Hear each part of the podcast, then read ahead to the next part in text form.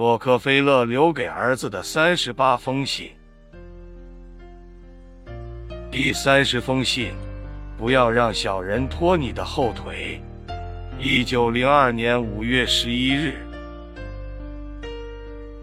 亲爱的约翰，我想你已经觉察到了，你的某些思想和观念正在发生着变化，因为你的那些朋友。我当然不反对你扩大社交圈，它可以增加你的生活情趣，扩展你的生活领域，甚或帮你找到知己，或帮你实现人生理想的人。但有些人显然不值得你与他交往，比如那些拘泥于卑微、琐碎的人。从我年轻的时候开始，我就拒绝同两种人交往。第一种人是那些完全投降、安于现状的人，他们深信自己条件不足，认为创造成就只是幸运儿的专利，他们没有这个福气。这种人愿守着一个很有保障却很平凡的职位，年复一年浑浑噩噩。他们也知道自己需要一份更有挑战性的工作。这样才能继续发展与成长，但就因为有无数的阻力，使他们深信自己不适合做大事。明智的人绝不会为命运坐下来哀嚎，但这种人只会哀叹命运不济，却从不欣赏自己，把自己看成是更有分量、更有价值的人。他们失去了使自己全力以赴的感觉。和自我鼓励的功能，反让消极占据了自己的内心。第二种人是不能将挑战进行到底的人，他们曾经非常向往成就大事，也曾替自己的工作大做准备，制定计划。但是过去几十年或十几年后，随着工作阻力的慢慢增加，为更上层楼需要艰苦努力的时候。他们就会觉得这样下去实在不值得，因而放弃努力，变得自暴自弃。他们会自我解嘲：“我们比一般人赚得多，生活也比一般人要好，干嘛不知足，还要冒险呢？”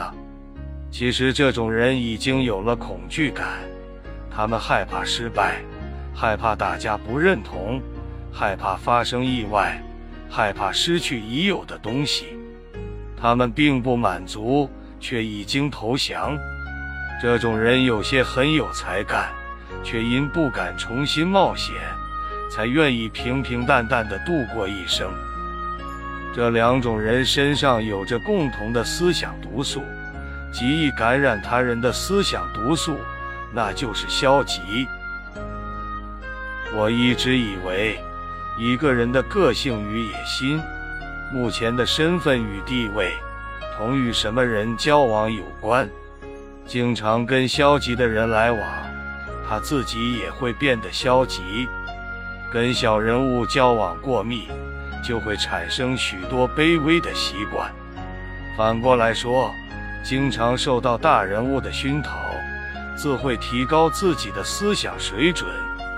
经常接触那些雄心万丈的成功人士，也会使他养成迈向成功所需要的野心与行动。我喜欢同那些永远也不屈服的人做朋友。有个聪明人说得好：“我要挑战令人厌恶的逆境，因为智者告诉我，那是通往成功最明智的方向。只是这种人少之又少。”这种人绝不让悲观来左右一切，绝不屈从各种阻力，更不相信自己只能浑浑噩噩虚度一生。他们活着的目的就是获得成就。这种人都很乐观，因为他们一定要完成自己的心愿。这种人很容易成为各个领域的佼佼者，他们能真正的享受人生。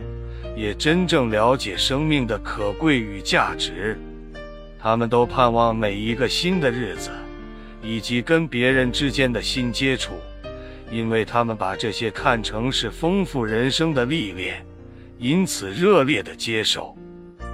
我相信人人都希望列入其中，因为只有这些人才能成功，也只有这些人才真正做事，并且能得到他们期盼的结果。不幸的是，消极的人随处可见，也是很多很多的人无法逃脱消极之墙的围困。在我们的周围的人，并非人人相同，有些消极保守。